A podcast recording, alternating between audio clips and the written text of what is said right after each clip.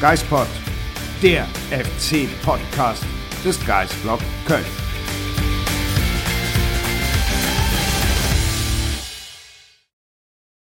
Herzlich willkommen zurück zu einer neuen Folge des Geistpod. Und so langsam kann ich es selbst nicht mehr hören, wenn ich sage, wir sprechen im Geistpod wieder über die nächste Niederlage des 1. FC Köln. Aber so ist das. Und äh, diesmal spreche ich wieder mit einem Gast. Sonja ist ja noch im Urlaub. Und insofern herzlich willkommen beim Geistpod, Markus Höhner. Hallo Marc, hallo nach draußen. Freue mich hier zu sein. Gleichfalls, äh, Markus ist das erste Mal im Geistpod. Ähm, aber Markus ist ein passionierter FC-Gucker und kann man sagen, Fan? Ja, ja, ganz einfach. Kann man einfach sagen, genau. Ähm, für diejenigen, die Markus äh, jetzt sofort nicht zuordnen können, die Stimme aber werdet ihr wiedererkennen. Äh, Markus, du bist seit vielen, vielen Jahren eine der Stimmen von Sport 1 und von Magenta ähm, und in der zweiten und dritten Liga.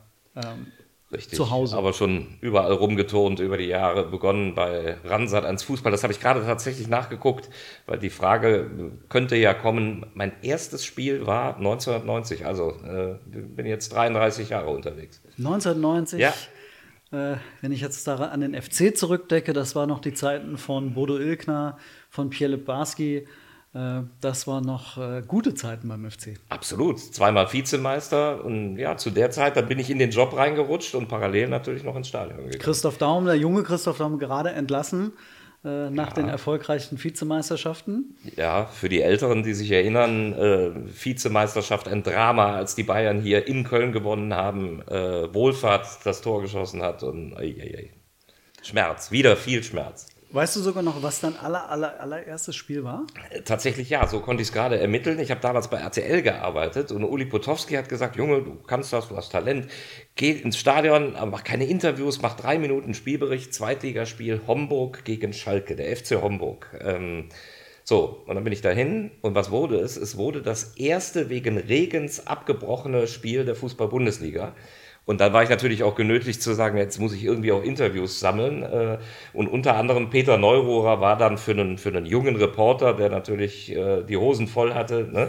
ein, ein sehr angenehmer Typ, der bis heute ist. Es ist dann auch so zum Schmunzeln, mit dem habe ich mein erstes Interview gemacht und heute ist er immer wieder als Experte an meiner Seite und wir haben viele Dinge gemeinsam erlebt in einer langen Zeit gibt es ja da auch die, durchaus die Möglichkeit, zwischen 1990 und heute viel zu erleben. Ja, absolut. Ja, ja viel erlebt hat der FC, um jetzt äh, eine, naja, weniger geglückte Überleitung okay. machen zum, zum FC nach Bremen. Ähm, hat der FC aber trotzdem in Bremen viel erlebt. Äh, ein Auf und Ab, 1-0 geführt, am Ende verdient, wie ich finde zumindest, 2-1 verloren. Wie hast du das Spiel erlebt? Wir haben eben darüber gesprochen. Ich war selber im Einsatz äh, für Magenta in der dritten Liga, Saarbrücken gegen Waldhof Mannheim und war dann per Bahn äh, unterwegs und habe es auf dem Handy verfolgt, 90 Minuten. Ähm, ja, ich habe es so erlebt wie alle, dass die erste Hälfte einen, einen, sehr guten Eindruck hinterlassen hat, auch den Plan über, für meine Begriffe, auch den Schwachpunkt Pieper zu gehen, Meiner gegen Pieper, viel über links angreifen, gute Kombinationen in die Tiefe gespielt, äh, sich dann belohnt. Ich, hab, ich weiß genau, wie ich gedacht habe, die Keins-Standards kommen nicht gut. Und so ist das dann, tolle Experte. In dem Moment schießt er die Ecke rein und das Tor äh, fällt ja, es war alles gut unterwegs, aber gleichermaßen hat man gesehen, wie sie es aus der Hand gegeben haben. Ähm, in der zweiten Hälfte habe ich noch mal eine kleine Phase gesehen, wo ich dachte, so, sie kommen wieder, es kommt eine Entwicklung rein. Ähm, aber man muss ja auf der anderen Seite auch sagen, verdient ist ja immer sehr relativ. Äh, Werder hat jetzt auch nicht Unmengen von Chancen gehabt und wir sind ja nicht im Chancenhagel da untergegangen. Ähm, es fehlt im Moment einfach in fast allen Spielen dieser, dieser Faktor Spielglück. Äh, und das macht mir eben auch Sorgen, wenn du, wenn du Spiele immer mit Pech hergibst, aber du gibst sie her in irgendeiner Form. Ähm, ja, dann wird es langsam beängstigend. Spielglück äh, ist das eine. Ich hatte das Gefühl, dass gerade so in der Zeit, in der es dann ein bisschen flöten gegangen ist, dieses Spiel, auch die ordnende Hand gefehlt hat. So derjenige oder diejenigen, die vorne weggegangen sind und das Spiel im Zweifel entweder beruhigt haben oder auch wirklich den Ball haben wollten und dann damit was anfangen konnten. Ich weiß nicht, wie gerade so, gerade so die ersten Minuten so der zweiten Halbzeit äh, dann erlebt hast, als es dann so gekippt ist. Also der Ausgleich war ja das eine, aber dann gehst du in die Pause, dann kannst du dich sortieren. Dann hat der FC ja eigentlich viel richtig gemacht. Und dann hätte ich eigentlich gedacht, dass man sagt, okay, klar, du hast den Ausgleich kassiert, aber du, du weißt, dass du das heute packen kannst. Und das Gefühl hatte ich dann nach der Pause gar nicht. Es ist natürlich immer, wenn du, wenn du in einen negativen Sog reinkommst, dann suchst du natürlich immer nach dem, der es hinbiegt. Äh, das ist für mein Empfinden oftmals schwierig, dass du denjenigen auf dem Platz hast, sondern vielleicht ist es da auch besser, dass der Impuls von außen kommt, dass einer kommt oder zwei, die das Spiel verändern. Einer, dem ich das vom Prinzip total zutraue, äh, äh, ist Ljubicic, ähm, der aber seit dem unbestraften Benzebaini-Foul, äh, wenn ich mal zurückdenke, was für einer Form der war. Das war ein mannschaftsprägender Spieler mit, also meiner Meinung nach auf höchstem Niveau. Und die Verletzung hat ihn einfach unglaublich in seiner Karriere zurückgeworfen. Äh, und jetzt im Moment kann er das auch nicht abrufen. Aber der ist einer, wo ich sage, äh, der wird bei mir immer spielen und ist in seiner Grundausrichtung. Der kann alles. Äh, und der könnte ein solcher Schlüsselspieler sein, der im Moment die Form aber auch nicht auf den Platz bringt. Genau, ich hatte gerade bei ihm irgendwie das Gefühl, dass irgendwann in der zweiten Halbzeit auch so in Sachen Körpersprache ein bisschen was gekippt ist. Der wirkte irgendwann sehr frustriert, genervt, zweifelte irgendwie an sich oder am gesamten Verlauf dieses Spiels, macht dann diesen Fehler im Zweikampf vor dem 1 zu 2. Also ich hatte gerade bei ihm irgendwie das Gefühl, eigentlich müsste er es können und eigentlich ähm, bringt er ja, wie du sagst, alles mit. Das ist für mich, wenn ich überlege, welche Spieler auf seine Position in dieser Saison gewechselt sind, für wie viel Geld, dann glaube ich, wenn der sich nicht verletzt hätte im, äh, im letzten Herbst, Tja. dann hätte der, wenn mit einer starken Saison auch einer sein können, der für 20 Millionen plus X im, im Sommer zumindest hätte Angebote bekommen können, weil der so viel mitbringt und dann eben in Bremen, ich hatte das Gefühl irgendwann, der wusste irgendwie, egal was er macht, das funktioniert nicht. Ja, und das, das siehst du den Spielern natürlich dann auch an, da kann ich mich auch total reindenken. Du merkst ja selber, dass es nicht läuft. Ne? Und das dokumentierst du dann auch irgendwann durch deine Körpersprache. Äh, weil ich bin Lichtjahre weg von dieser, dieser doofen Stimmung, immer hochbezahlte Fußballprofis. Äh, das sind, wie man auch aus äh, Dialogen weiß, das sind einfach Menschen, die einen coolen Job haben, der gut bezahlt ist. Äh, deswegen bringen die aber nicht jeden Tag die gleiche Leistung. Das sind keine Maschinen. Und ich kenne Spieler, die sagen zum Beispiel auch, die in Köln gespielt haben, die haben gesagt, dieser Druck, ne, vor diesen tollen Fans zu spielen, aber das ist eben auch Druck. Und du weißt, wenn du in der vierten Minute einen fetten Fehlpass spielst, da hast du Angst vor. Und das, äh, da gibt es eben Spieler, die, die hauen das raus. Äh, und es gibt welche, die, die belastet das dann auch mehr. Ne? Und dass du das dann letztlich in der Körpersprache bei einem Spieler auch erkennst, der merkt, das ist, läuft nicht so, wie ich es mir vorstelle, ähm, das ist ja nur normal. Und so zieht sich das ja von meinem Gefühl her gerade durch so alle Mannschaftsteile. Du hast eigentlich so einige Säulen, auf die Baumgart ja auch eigentlich setzen möchte, wenn ich jetzt mal an Chabot denke, wenn an Stellungsfehler, aber auch beim 2-1, ne? Das ist in dem Moment, ich glaube, da ist er quasi der Letzte in der Kette, der diesen Fehler dann irgendwie macht und dann einfach nicht mehr ausbügeln kann.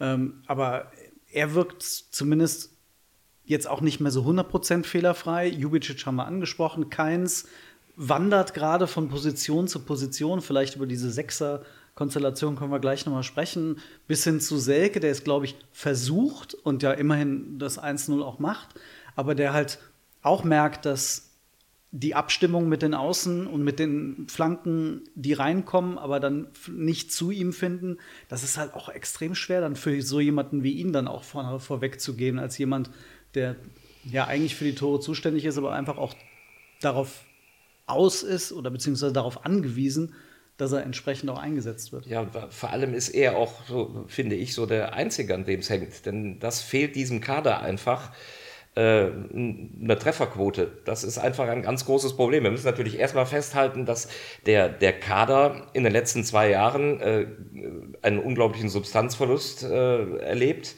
Da können alle auf Modest schimpfen, aber er hat natürlich hier Fabelhaftes abgeliefert und schimpfen natürlich auch zu Recht. Dem bin ich neulich beim Hundegang begegnet, da haben wir das auch mal diskutiert. Ne? Nee, er kannte mich nicht und dann haben wir, haben wir gequatscht und dann habe ich ihm auch gesagt, nein, als, als er nach China gegangen ist, das ist so, wenn du da als Profi den Moment hast, wo du sagst, das ist eine einmalige Chance, dann sage ich, okay, das kann ich irgendwo nachvollziehen. Ähm, aber dann diese zweite Gelegenheit, die er jetzt hier hatte, ähm, und da habe ich ihm auch gesagt, da kann ich jeden Fan nachvollziehen, der dann böse ist. Ne?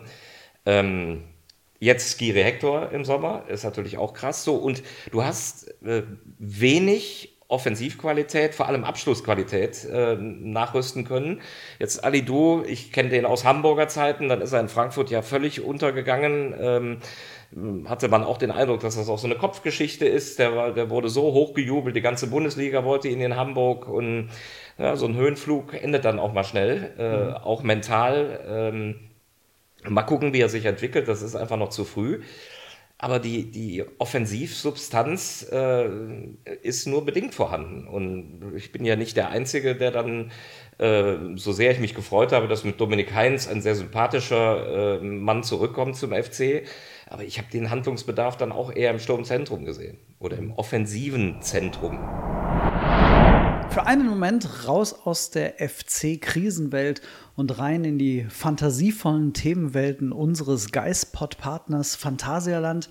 Wie ihr wisst, ist das Phantasialand weit mehr als nur eine Welt aus Achterbahnen, sondern es ist bekannt für fantasievolle und detailverliebte Themenwelten.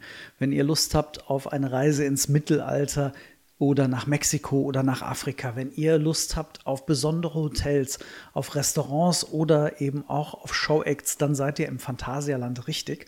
Und eine besondere Empfehlung ist die Rockburg. Das ist die Heimat der Luftfahrer und Entdecker. Und wenn ihr dort seid, dann taucht ihr ein in eine Welt aus Kohle, Industrie und Dampf und ihr habt ein besonderes Highlight, nämlich eine Weltrekord-Achterbahn, die Fly. Wenn das für euch interessant ist, dann äh, schaut euch äh, alles genau an im Phantasialand. Die dazugehörigen Links findet ihr in den Show Notes.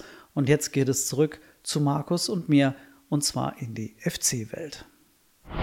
Ali, du ist ja so, glaube ich, ein Beispiel, wie es mit meiner war. Der war auch früh hochgejubelt in Hannover, ist dann so in ein Loch gefallen. Dann ist er zum FC, um da wieder rauszukommen. Ali Du, dasselbe, HSV, dann ist er halt erst ich will jetzt nicht sagen nur des Geldes wegen, aber er ist nach Frankfurt gegangen, da in ein Loch gefallen, jetzt versucht er beim FC rauszukommen.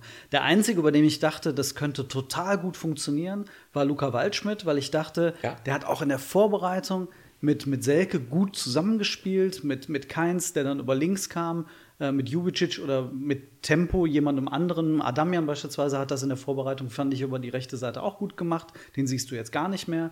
Ähm, also das sind, den, den siehst also, du zu oft. das hast du jetzt so ja. gesagt. Aber Waldschmidt wäre eigentlich einer gewesen, bei dem ich dachte, der ist derjenige, der zu Waldsch, der zu Selke passt, weil er auch aus dem Rückraum, aber auch als Zweiter, der in den Strafraum geht, diese Torgefahr mitbringt, diese enorme Abschlussqualität. Ich finde, die sieht man immer mal wieder, auch im Training. In der Vorbereitung fand ich das auch. Also aber leider kann das überhaupt nicht auf die Strecke bringen. Ja, da hast du ihn wahrscheinlich auch viel öfter gesehen als ich. Ähm, aber von der Anlage habe ich genau das auch gedacht. Du hast ja auch gegen Wolfsburg, hast du dann auch den Beleg, guck, guck mal, das funktioniert, dass du im Zentrum rund um Selker herum auch eine, eine Abschlussqualität hast. Ähm, meiner ist natürlich ein, ein super Beispiel. Ich finde den klasse. Ne? Das ist eine totale Bereicherung für den Verein.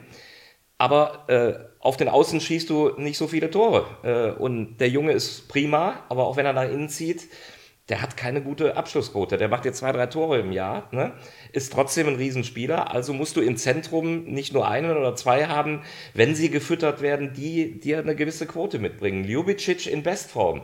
Wunderbar. Hinter Selke um ihn rum. Ähm, macht Sinn. Keins ist mir da auch zu wenig Quote. Deswegen ist die Idee, mit seinen fußballerischen Qualitäten ihn nach hinten zu ziehen, ähm, eine, eine gute Option, wie ich finde, wie wir in Bremen auch gesehen haben. Ähm, ich, ich glaube, die Personalie Waldschmidt ist dann auch so eine Geschichte der Gesamtentwicklung gerade. Und das wissen wir ja, dass äh, Eigendynamik im, im Fußball, im Sport ein unglaublicher Faktor ist. Und im Moment hat der FC einfach das Pech gepachtet. Äh, das beginnt mit dem ersten Spiel, wenn man schon gedacht, ei, ei, ei, dass du, dass du doch eigentlich den Punkt in Dortmund äh, nicht nur mindestens verdient hast, also äh, war deutlich mehr drin. Und dann fällt dir ja ein Ball da rein, der, der geht ja gar nicht rein, der trifft ihn ja gar nicht. der, wer am wenigsten dafür konnte, war Malen selber. Der schießt Und, sich an. Das ja, muss man halt in dieser Bewegung auch erstmal können, aber das fällt, die Murmel fällt halt rein. So, und, da, und das sind natürlich Elemente, da sagst du schon, oh, Pech gehabt und stehst mit leeren Händen da. Siehst danach, dass Dortmund eigentlich angeschlagen war und die anderen äh, gepunktet haben gegen Dortmund und der FC der Einzige war, der eben mit leeren Händen dasteht. Dann hast du Wolfsburg, denkst halt, super, ja, guck mal, Waldschmidt funktioniert und, und eine Führung zu verspielen äh, gegen eine Mannschaft, die dann auch gerade in, in, in, ein gutes Momentum hat, äh, mit, mit einem der dir einfach die zwei Dinger da vorne reinhämmert. Frankfurt, äh, schmerzhaft, äh, kein gutes Spiel, aber du führst halt 1-0, dann, dann hol halt das gute Spiel ins Ziel und dann so ein dämliches Ding, die, die Seite da offen zu lassen hinten raus. So, und so häufen sich die Unglücke, wieder eine verspielte Führung jetzt in Bremen, äh, Hoffenheim schwieriger Gegner zu beginnen, wo du auch sagen musst, guck mal, die gewinnen in Union, die haben leider gerade auch äh, einen guten Lauf.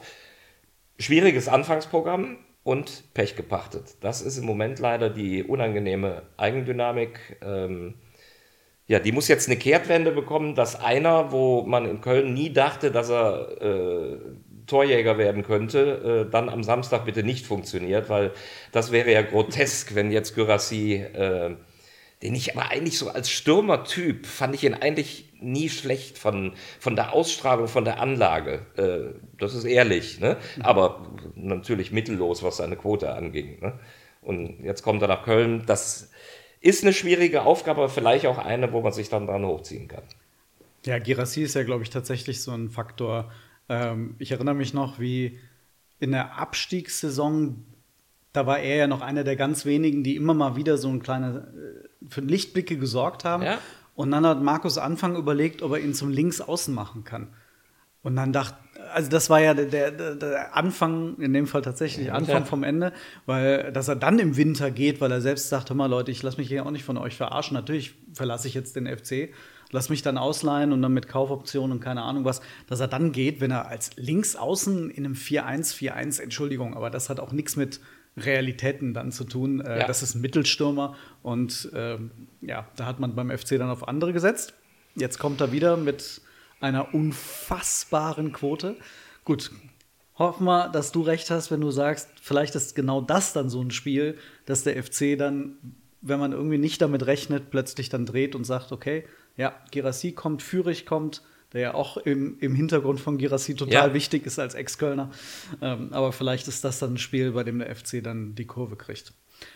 Ähm, Nochmal zurück zum Bremen-Spiel. Wir haben eine, eine, spannende Personalie von, von Steffen Baumgart gesehen. Florian Kaitz zurückgezogen ähm, als einer der beiden auf der Doppelsechs, zusammen mit Dennis Hussein Basic.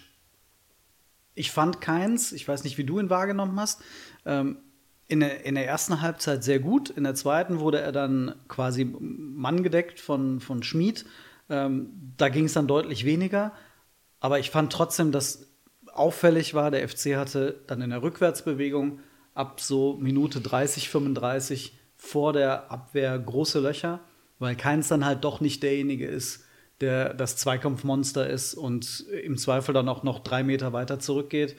Äh, da hat einfach auch die Absicherung dann gefehlt oder schätze ich das falsch an. Also ich habe es ja so auf dem, auf dem iPhone verfolgt, äh, was ich da sehen konnte. Ähm, war einfach, dass diese Geschichte mit dem Schmied gut funktioniert hat. Das war so das Erste, was ich mir denke. Und wenn du, wenn du als Kollektiv eben funktionierst, etwas höher stehst, und das will Baumgart ja eigentlich auch, ne? dann äh, finde ich, kann er die Rolle auf jeden Fall spielen, mit einem Absichernden daneben, der natürlich mit Martel jetzt äh, im Moment nicht sein kann. Das tut natürlich weh.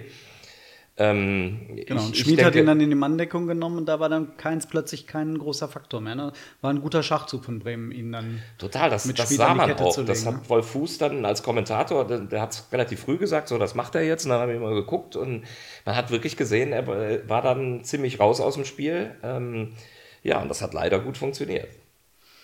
Ähm, hast Du, ich weiß nicht, wie du die, die Kaderplanung im Sommer so verfolgt hast, aber ich hatte immer das Gefühl, dass wenn Skiri geht, dann hast du aktuell in dem Kader mit Martel eigentlich nur noch einen richtig defensiv denkenden Sechser.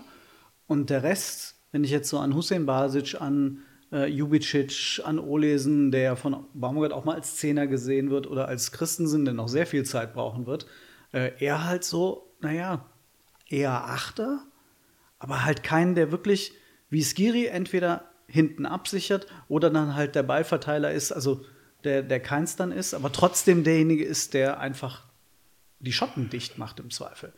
Der fehlt, gut, jetzt ist Martel verletzt, aber der fehlt dem FC gerade komplett. Ne? Das, das ist so. Die denken alle offensiver. Das passt natürlich auch zu Baumgarts Philosophie, der dann sagt, ja gut, dann macht's halt ein Achter. Äh, das klappt dann halt nicht immer. Äh, ja, aber ich, ich finde es ja, äh, auch wenn es gerade unrund läuft, ähm, es ist einfach Weltklasse, diesen Trainer ähm, seit Jahren hier zu haben. Und er hat eine Philosophie, er ist authentisch und er geht dann seinen Weg mit Mumm, mit Mut äh, und dann sicher auch mal mit Rückschlägen. Ähm, äh, ich finde es aber in Ordnung. Ähm, Kaderplanung, das, dann sehe ich das Mittelfeldzentrum. Das ist ja eigentlich nicht unokay besetzt. Ähm, ich gucke immer wieder in, ins Zentrum vorne. Äh, das ist spannender. Paccarada war aus meiner Sicht, den habe ich viel gesehen bei den Live-Spielen für Sport 1 ähm, äh, in der zweiten Liga. Zwei Jahre lang. Ähm, dann zum Beispiel unter anderem mit Martin Harnik, Ex-Bundesliga-Stürmer, der wirklich ein guter Experte ist und der dann in der zweiten Saison auch gesagt hat, der hat dicke Erstligareife. Ne? Er bringt es hier aber auch noch nicht so auf den Platz, wie ich es gedacht hätte. Ähm, zum Beispiel hat er auch wirklich eine Qualität, sehr gut umzuschalten, von links hinten und dann diagonal reinzuziehen und so dann ein ganzes Spiel an sich zu reißen oder eine Spielsituation ähm, und dann den Ball gut äh, nochmal in die Tiefe zu spielen. Das gelingt ihm hier noch nicht so, aber da sieht man dann eben so äh, Experten, ja, der hat Erstligareife, muss er sich wahrscheinlich auch noch ein bisschen reinentwickeln, muss man ihm auch zugestehen. Ähm, spannende Personalie fand ich, also die hat mir gefallen ja, wie du gesagt hast, Waldschmidt auch okay. Äh, ich habe dann immer auf die Offensive geschielt, weil Selke hängt sich gut rein, aber ähm, mir ist dann das Potenzial dahinter zu dünn. Tigges, ein, ein sicher entwicklungsfähiger Spieler, eine gute Persönlichkeit auch für die Mannschaft, aber äh, der braucht wahrscheinlich noch was, wenn er es schafft. Ne? Und ich meine, dafür bin ich auch Journalist. Ich bin Fan, aber auch Journalist. Äh, wenn man das sieht, was Adamian in seiner Zeit bislang hier auf dem Platz bekommen hat, dann ist das schlichtweg eine Katastrophe. Dann ist das eine, eine Null. Dann ist das äh, nicht eher eine Null, sondern das Ergebnis eine Null. Nicht, dass man es missversteht. Äh, Kopfballchancen wie in Dortmund. Das ist, macht ein neunjähriger Junge rein. Das, äh, nee, das ist einfach zu wenig. Er hat dann vielleicht auch das Pech, dass er sich hier gerade nicht reinentwickelt. Aber er bekommt irre viele Chancen. Das ist Baumgarts Linie, auch an Spielern festzuhalten. Das finde ich gut vom Prinzip. Aber in diesem Fall nicht. Gerade Adamian, wo du diese zwei, also die eine Kopfballchance in Dortmund, dabei hat ja auch noch eine nach einer flachen Flanke von, von äh, Carstensen. Ähm, ich denke immer wieder an diese Szene zurück, weil sie so, ähm, die hätte halt alles verändern können für den FC an diesem total, ersten Spieltag. Total. Du gehst in Dortmund in Führung, du gewinnst das Spiel vielleicht. Adamian macht das zweite Tor, nachdem er ja schon im DFB-Pokal getroffen hat, ist plötzlich da. Ähm, das hätte wiederum die gesamte Dynamik dieser, dieses Saisonstarts verändern können. Diese eine einzige Szene. Ähm, ich will jetzt wirklich nicht schwarz malen, aber ich erinnere mich an eine äh, Szene in äh, der Abstiegssaison 2017-18. Ganz am Anfang, Cordoba war frisch dabei und dann gab es eine Szene, ich meine, es wäre gegen Stuttgart gewesen, irgendwie ganz am Anfang, ersten paar Spieltage. Da laufen äh, Osako und Cordoba quasi alleine auf den Torwart zu. Und dann muss Osako den Ball eigentlich nur rüberlegen und Cordoba schießt ins leere Tor und Osako rutscht der Ball ab und er, das Ding landet im, im Tor aus. Eine Szene, Cordoba hätte irgendwie ganz früh in der Saison ein Tor gemacht. Ähm, die hätten das Ding vielleicht sogar gewonnen. Die Saison wäre anders verlaufen. Ich denke an solche es gibt ja tatsächlich so Situationen, ganz, ganz wenige entscheidende, aber an denen kannst du festmachen, wie sich eine Saison entwickelt. Total. Und Adamian sicherlich war eine davon. Ich, ich, erinnere mich auch an eine Abstiegssaison, das Spiel habe ich damals selber kommentiert. Äh, Heimauftakt gegen Kaiserslautern und Mohammad sieht in der ersten Minute glattrot. Ne? Kaiserslautern, ne? genau. Genau. Ja. Ähm, äh, das war auch so. Das war die Soldo Saison, ne? wo Soldo dann auch, ja. glaube ich, geflogen ist. Ähm, ja, auf jeden Fall war es die Mohammed und Dr. Brüch-Saison, äh, weil das war mir auch zu hart, also der, der, war zu weit weg vom Tor. Und das ist natürlich in der ersten Saisonminute eine nicht hundertprozentige Entscheidung mit, mit so einem Gewicht zu treffen. Und das war schon. Aber das ist es eben, wie du gerade sagst, diese Eigendynamik, ne? von der ich gerade sage, die hast du gerade im negativen Sinne. Die, die, kannst du natürlich auch im positiven Sinne erleben. Und das äh, erzählt dir auch jeder Sportler. Oder nehmen unsere Basketballjungs, ne, die auch sagen, du, von, mit jedem Erfolgserlebnis wird die Brust breiter. So geht das. Und dann wäre das die Chance gewesen in Dortmund. Hatte ich gerade auch noch in einem Austausch mit einem anderen Fan, äh, habe ich auch gesagt, boah, ich hatte direkt ein scheiß Gefühl in Dortmund. Da sagte, wieso? Ich habe gedacht, das ist auch eine Chance, wenn am ersten Spieltag. Und ja, es ist eben die andere Variante. Hast ja auch gesehen, was man völlig, eigentlich für völlig unmöglich gehalten hatte damals unter Markus Gisdol. Der kommt dahin, äh, eigentlich schon der Trainer, der von vornherein schon zum Scheitern verurteilt war, ja. so wie er dargestellt wurde, verliert dann in Leipzig das erste Spiel ähm, und dann gegen Leverkusen bringt er den Thielmann und in dem Moment baut sich da sowas auf und plötzlich gewinnst du acht von zehn Spielen als einer der, als eine Mannschaft, die komplett unten drin stand. Ähm, ich glaube gar nicht, weil, weil irgendwie taktisch viel verändert wurde, weil, ähm, weil irgendwie, keine Ahnung, Markus Gisdol plötzlich alles anders gemacht hat, sondern weil die Mannschaft innerhalb von ein, zwei, drei Spielen die entscheidenden Situationen plötzlich für sich entschieden hat. Und dann, André Pavlak hat das mal zu mir gesagt, damals, ähm, dass er sagte, es war eine Situation, in der wir das Gefühl hatten, wir können eigentlich gar nicht anders als gewinnen. So wie, wie die Basketballer dass du ja. in diesen Flow reinkommst und einfach, aber das gleiche gilt halt auch für die andere Seite. Und vielleicht war das auch in Bremen dann der Fall nach diesem Gegentor, Führung wieder verspielt, dann macht Bremen ein, zwei Sachen anders und dann geht das Ding wieder nach hinten los. Ich muss gerade daran denken, wie ich im Supermarkt stand und erfahren habe, dass Gistol kommt. Da bin ich beinahe, das habe ich schon mal irgendwo gesagt, bin ich wirklich beinahe in die Gemüsetheke reingefallen. Das kann nicht wahr sein. Und dann habe ich so kleine Brötchen gebacken, ne? Äh, wie er die Mannschaft da unten rausgeführt hat. Muss aber eben auch zurückdenken, dass er mich dann doch wieder eines, eines Besseren belehrt hat, dass er auch anders kann und dass dieses ähm, Schnitzel-Duo äh, Horst Held und Gistol, das ist einer der dramatischsten Geschichten, die ich in diesem Verein erlebt habe. Ähm, das war Kumpanei auf höchstem äh, Niveau und das hat dem Verein unglaublich geschadet und äh, wäre der liebe Friedhelm nicht gewesen, hätte es, glaube ich, den Verein fast ruinieren können. Ähm, aber er war ja da, Gott sei Dank. Jetzt ist Steffen Baumgart da. Man hatte, ähm, also ich persönlich war überrascht nach dem Spiel, völlig ungefragt. Also normalerweise hat man ja so irgendwie bei, bei manchen Mannschaften, wenn dann irgendwie der Saisonstart in die Hose geht, irgendwann beginnen dann die ersten nach dem Trainer zu fragen. Das war am Samstag gar nicht der Fall. Ich meine, in Köln würde aktuell niemand nach Steffen Baumgart fragen.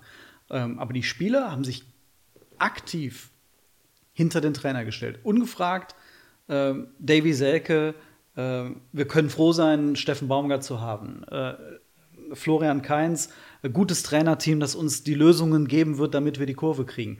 Ähm, Benno Schmitz hat das genauso gesagt. Also plötzlich war aus dem Nichts die Mannschaft da und die Mannschaft hat sich vor den Trainer gestellt. Das fand ich total bemerkenswert. Ja, wobei die Probleme natürlich schon beginnen, wenn, wenn das Thema Trainer thematisiert wird. Ähm, dann sind wir natürlich leider schon auf einem, äh, auf einem Weg, dass es kritisch wird. Aber das liegt nun mal an der, an der aktuellen Situation. Dass er so viel Rückendeckung erfährt, halte ich auch nur für logisch von innen heraus, von außen auch. Äh, das hat er verdient, äh, nicht weil er ein netter Kerl ist, sondern weil er, weil er eine äh, klare und gute Arbeit hinterlegt hat. Ähm, ich höre nicht nur euren Podcast, ähm, sondern auch einfach mal Luppen. Und da war er damals zu Gast ähm, im März, bevor er verpflichtet wurde. Ähm, und da hieß es ja immer, Horst Held hat ihn geholt. Horst Held war erst mit anderen unterwegs. Und auf die Idee, ihn zu holen, musste man kommen. Der hat in dem Großpodcast, hat er öffentlich praktisch gesagt, also Paderborn, ich bin hier nicht fest verwurzelt und irgendwann geht eine Zeit zu Ende, dass ich beim Joggen dachte, fahrt da hin und holt den Mann. Ne? Und Schalke war ja auch im Rennen, äh, dass sie den nicht bekommen haben, da kann der FC heute noch glücklich sein. Ähm, und deswegen, dass er eine, eine andere Kreditlinie hat, und zwar noch lange, äh, als es andere Trainer hatten, das halte ich für absolut richtig. Und ein Ding bei ihm ist eben eine, eine unglaublich hohe, hohe Glaubwürdigkeit, äh, Authentizität. Äh, der, der sagt Dinge und der macht sie auch. Der geht einen klaren Weg und ich glaube, damit gewinnst du auch Spieler. Und am Ende Spiele. Denn äh, das eine ist, dass du die, ja. die Spieler für dich gewinnst, die Mannschaft um dich herum scharst, sodass eben äh, ich finde es wirklich faszinierend. Die Medien haben nicht danach gefragt. Also es gab nicht irgendwie mal die Frage, ja, wie sieht es denn aus? Ist, ist Steffen Baumgart noch der Richtige? Überhaupt nicht. Sondern aber sie hatten das Gefühl, dem, vor, äh, dem ja, Vorschub leisten zu müssen. Ähm, und das spricht ja zumindest für diese enge Bindung der Spieler zum Trainer. Und das ist ja zumindest immer in der Regel die Voraussetzung, dass die Kurve bekommen werden kann. Also dass man äh, wieder in die Volksspur zurückfinden kann. Und äh, jetzt muss, muss diese Verbindung halt dann nicht nur in der Kabine, sondern eben auch dann auf dem, auf dem Rasen wieder äh, dann auch über 90 Minuten. Und das ist ja, glaube ich, das große Problem, über 90 Minuten funktionieren. Denn äh, ich kann mir nicht vorstellen, dass Steffen Baumgart ähm, so in der Kabine irgendwas verändert hat, was die Spieler äh, verunsichert haben könnte, von ihrem Weg abzurücken. Ähm, irgendwas ist dann in der zweiten Halbzeit passiert. Ich glaube, relativ schnell, weil ich meine, mich zu erinnern, dass direkt nach 30 Sekunden in der zweiten Halbzeit Schwäbe schon einen Ball ähm, rausholen musste mhm, aus der Ecke, mhm. dass da irgendwie äh, ein Schalter umgelegt äh, worden ist und ähm, da plötzlich die, die Abläufe dann nicht mehr gestimmt haben. Das hat natürlich möglicherweise auch schon irgendwo in der ersten Hälfte begonnen, weil es ist ja wieder exemplarisch, äh, dass du eigentlich ein so gutes Spiel machst und aus nichts so ein Gegentor bekommst. Ne? Äh, und das nagt natürlich auch an dir. Ja, also man muss dazu sagen, dass beide Tore von Bremen gut gespielt waren, in der, vor allem in der Passqualität dann. Mhm. Also wie Dux zwischen Hübers mhm. und Chabot durchspielt, mhm. Hut ab. Das ist, das ist gut, genauso wie der Pass dann in Chabots Rücken. Auch ähm, gut. Einfach beide, da weiß ich, das wäre jetzt nicht jedem FC-Spieler immer so gelungen. Insofern, ja, ja, das ist, das ist auch eine Kunst, die richtige genau. Passschärfe dann zu haben, dass sie wirklich in beiden Fällen genau in den Lauf kommen und gut. Dann muss das gegen Stuttgart wieder funktionieren, halbwegs. Ähm, bist du eigentlich in der Lage, in, in, dieser Zeit mit deinem Job hin und wieder mal zumindest ins Stadion Deswegen, zu gehen? Ich dachte, du kommst nochmal auf den Fan. Äh, so. Ja, also ich nutze, ich nutze jede Gelegenheit, äh, mhm. wenn es irgendwie geht. Ähm, Deswegen habe ich am Anfang bei dem Fan so ein bisschen äh, gezuckt. Es werden ja viele gefragt, ob sie Fan sind. Ne? Und ich wollte eigentlich sagen, ja, ich bin wirklich einer, weil es, es gibt so viele Kollegen, äh, die sagen, ich bin Fan und die, die gehen nicht zu den Spielen und die sehen es also wirklich sehr entspannt. Ich kenne einen Kollegen, bei dem ich das auch klar sagen würde, über viele Jahre, Hansi Küpper als Dortmunder, das ist auch ein lebender Fan. Ne? Ähm, ich nutze die Gelegenheit, äh, schaffe es im Moment noch, meinem, mit meinem Sohn praktisch den Tenor zu entwickeln. Ein Steher werde ich nicht mehr, ne?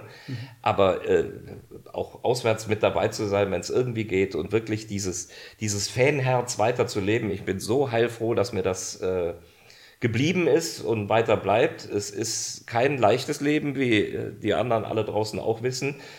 Ähm, gibt so eine, so eine nette Anekdote im Bekanntenkreis, die mir irgendwie so bekannt vorkommt. Ähm, da hat die Frau zu ihrem Mann, zum Bernd, gesagt: Hör mal, Bernd, wenn du den FC weiter so vor dem Fernsehen erlebst, äh, dann stirbst du irgendwann. Und die Antwort von Bernd lautete: Dann ist das so. So, und so ist es, äh, glaube ich, irgendwie, wenn man die, die ganze Sache mitfühlt. Dann gibt es Natürlich immer die Frage, wie hast du dann die Spiele kommentiert? Das ist sehr abstrakt, das, das kann man trennen. Bei Kölner Toren kann man ja jubeln. Äh, bei den anderen tust du es, weil du funktionieren musst. Äh, aber es waren immer besondere Spiele. Äh, ich hoffe nicht, dass ich über das Topspiel der zweiten Liga äh, nochmal in den Genuss komme, äh, inständig, weil so weit geht es dann eben nicht. Ähm, die Liebe braucht es nicht. Äh, genau, dass ich die kommentieren darf. Ähm, und äh, um die Frage zu beantworten, so nutze ich jede Gelegenheit, sei es mit meinem Sohn und sonst irgendwie dabei zu sein. Also das weiß man auch bei mir. Und das ist, wenn ich nur noch dranhänge, ist natürlich immer so die Geschichte, auch darfst du als Reporter Fan sein.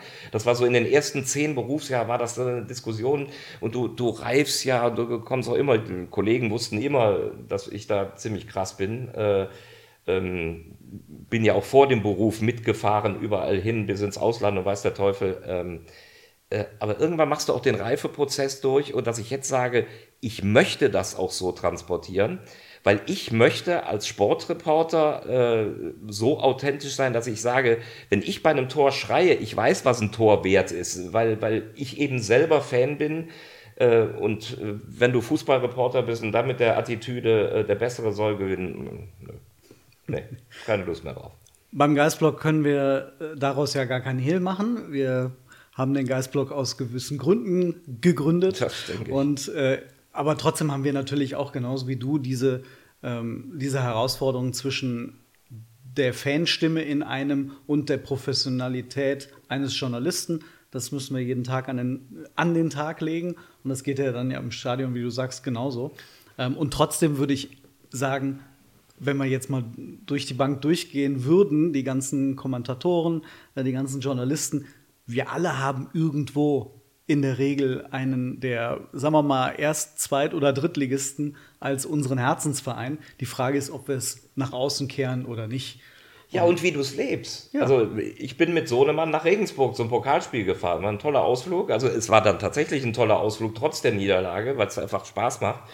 Äh, aber da habe ich frei, zack, irgendwie Karten kaufen und nicht über Presse oder irgendwas, sondern im Internet Rauch rumhacken wie die anderen. Ja, macht Spaß. Ja, genau. Da, bist du am Samstag im Stadion gegen Nein. Stuttgart? Nein. Okay. Weißt du schon, wann du, wann du wieder kannst? Oder ist das vom Dienstplan her und dann. Das ist, weil jetzt Herbstferien sind und dann bin ich erstmal in Urlaub zwei Wochen. Äh, danach weiß ich es noch nicht.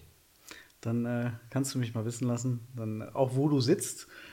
Steher bist ja nicht mehr. Nee, nein, stehe ja nicht. Aber die Dauerkarte Sitzplatz.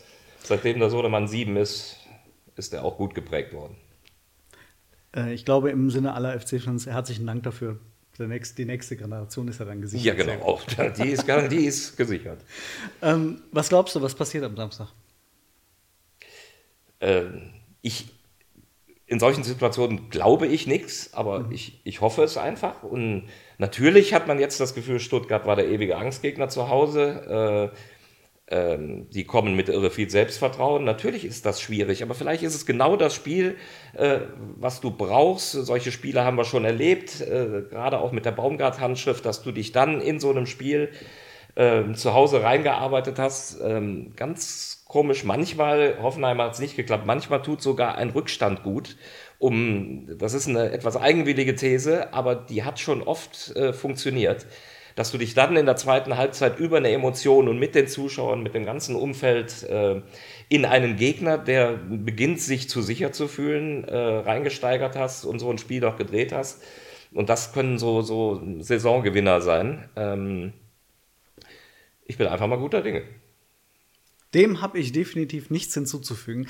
Insofern, lieber Markus, sage ich ganz herzlichen Dank, dass du beim. Geistpod warst. Sehr gerne. Und euch wünsche ich eine schöne Woche. Nicht vergessen, Mittwochabend ist die Mitgliederversammlung des FC. Geht alle hin, die Lust und Zeit haben. Äh, Es gibt sicherlich wichtige Dinge zu besprechen.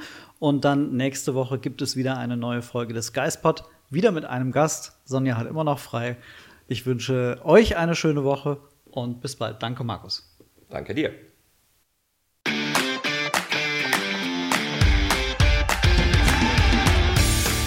Geispod, der FC-Podcast des Geistblog Köln.